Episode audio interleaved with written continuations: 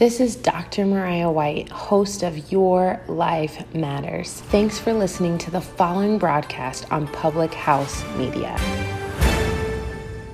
This is Rachel Mullins, host of #NoFilterFriday, here on Public House Media. Thanks for listening to the following broadcast on Public House Media. Once you're done with this episode, I hope you'll come check out my new show, #NoFilterFriday, where we talk about all of the sexual misconduct allegations swirling around Hollywood. A new show drops every Friday at 8:30 Pacific Standard Time. Don't forget to subscribe on iTunes so you'll never miss an episode of #NoFilterFriday. Thanks again for checking out the following broadcast on Public House Media.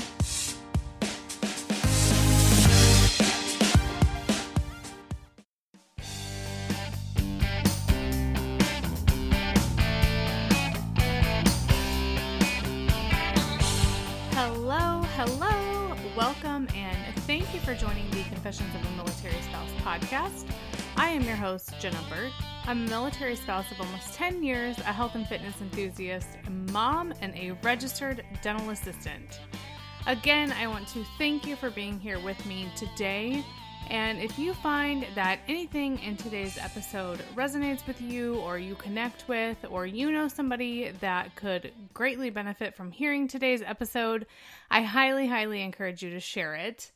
Also, I so greatly appreciate any and all feedback, so if you would like to leave me some feedback, please feel free to email me at confessionsofamilspouse@gmail.com.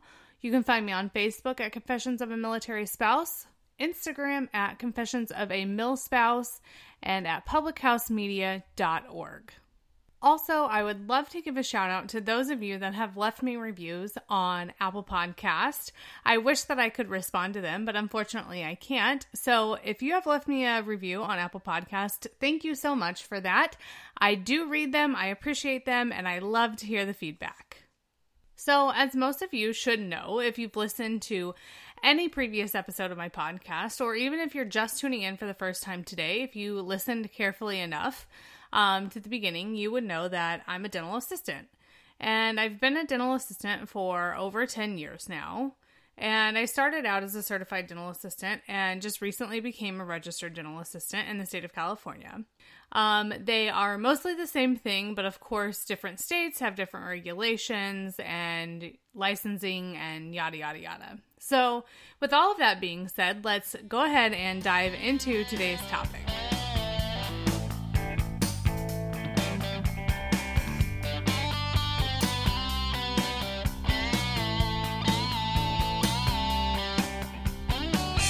So today I am going to be talking all things dental that I have knowledge on.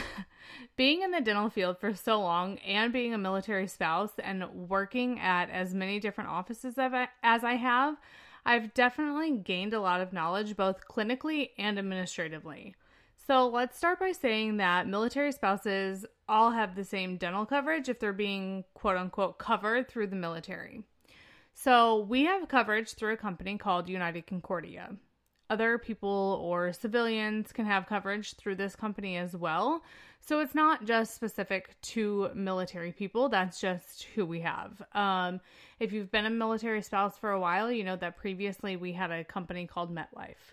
So just as civilian healthcare and dental coverage can change, ours can change as well.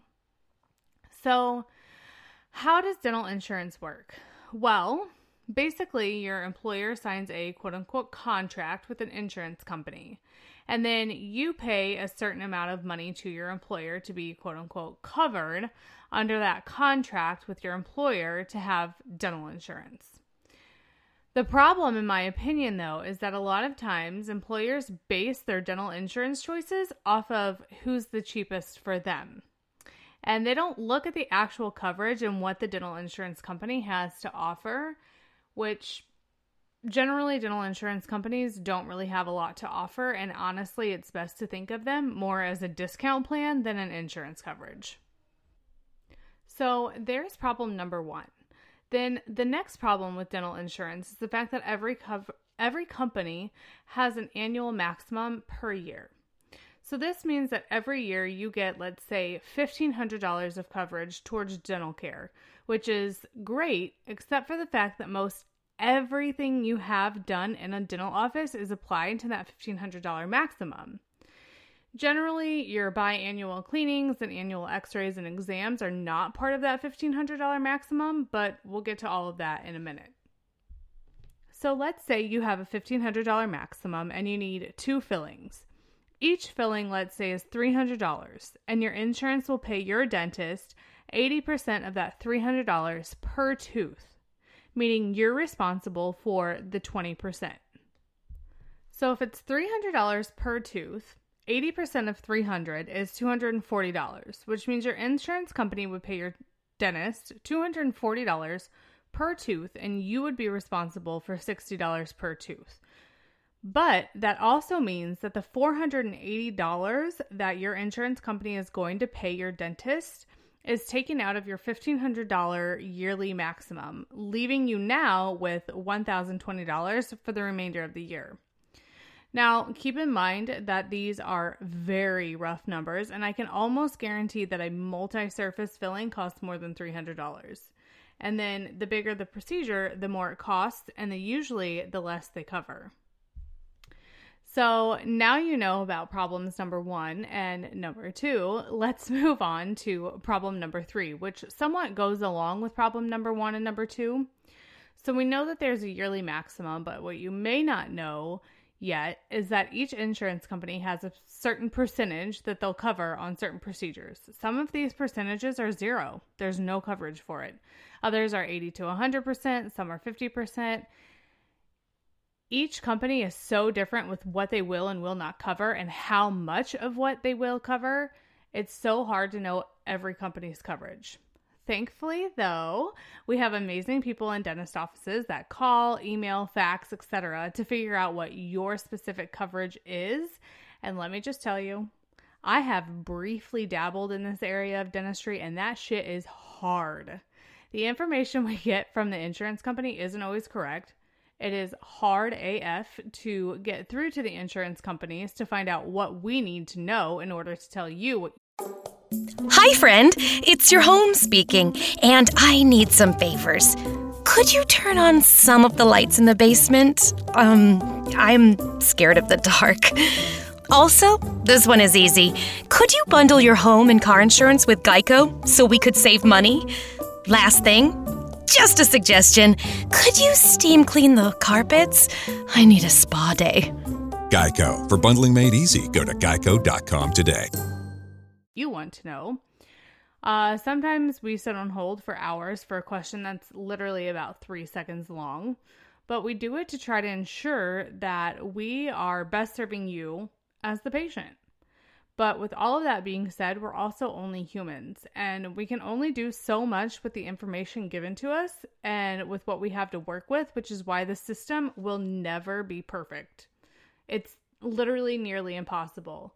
So the next time, though, you go to the dentist and you get this quote, and then they come back and they say, oh, your insurance didn't end up covering what we expected, try not to get too upset at them, because chances are it was the insurance company's fault to begin with.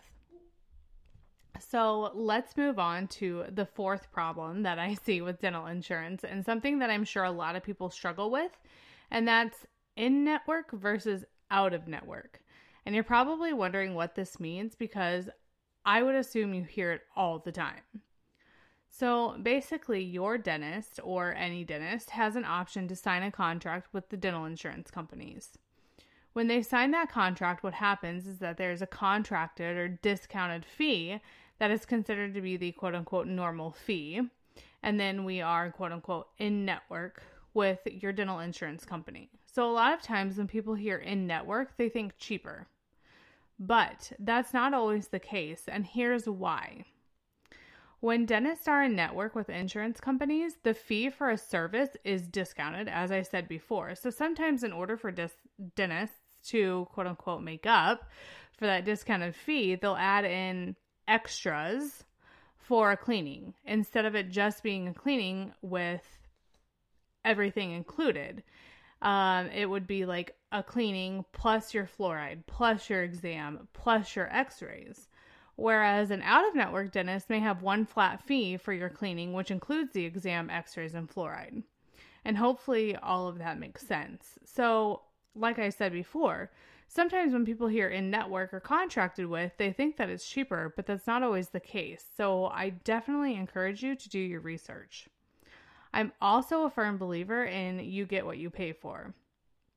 I take my daughter to an out-of-network pediatric dentist because I know the quality of work that I'm getting from them, and because we're military and they understand that our dental insurance isn't the greatest, so they offer us a discounted rate for our biannual cleanings, so I continue to take our daughter there. Also probably because I work in the dental field and I want what's best for my daughter, so I'm okay with possibly paying a little bit more. Another thing that I want to touch on, since we're kind of on that topic, but it's not insurance related, is pediatric dentistry. I will be honest and tell you guys that I don't know a whole lot about that area because it's not something that I ever had a huge interest in, so I never really went that direction with my dental career. However, one thing I do know is that I would never, and I do mean never, take my child to a pediatric dentist that does not let me go back into the back with her. And I'm telling you that you should do the same.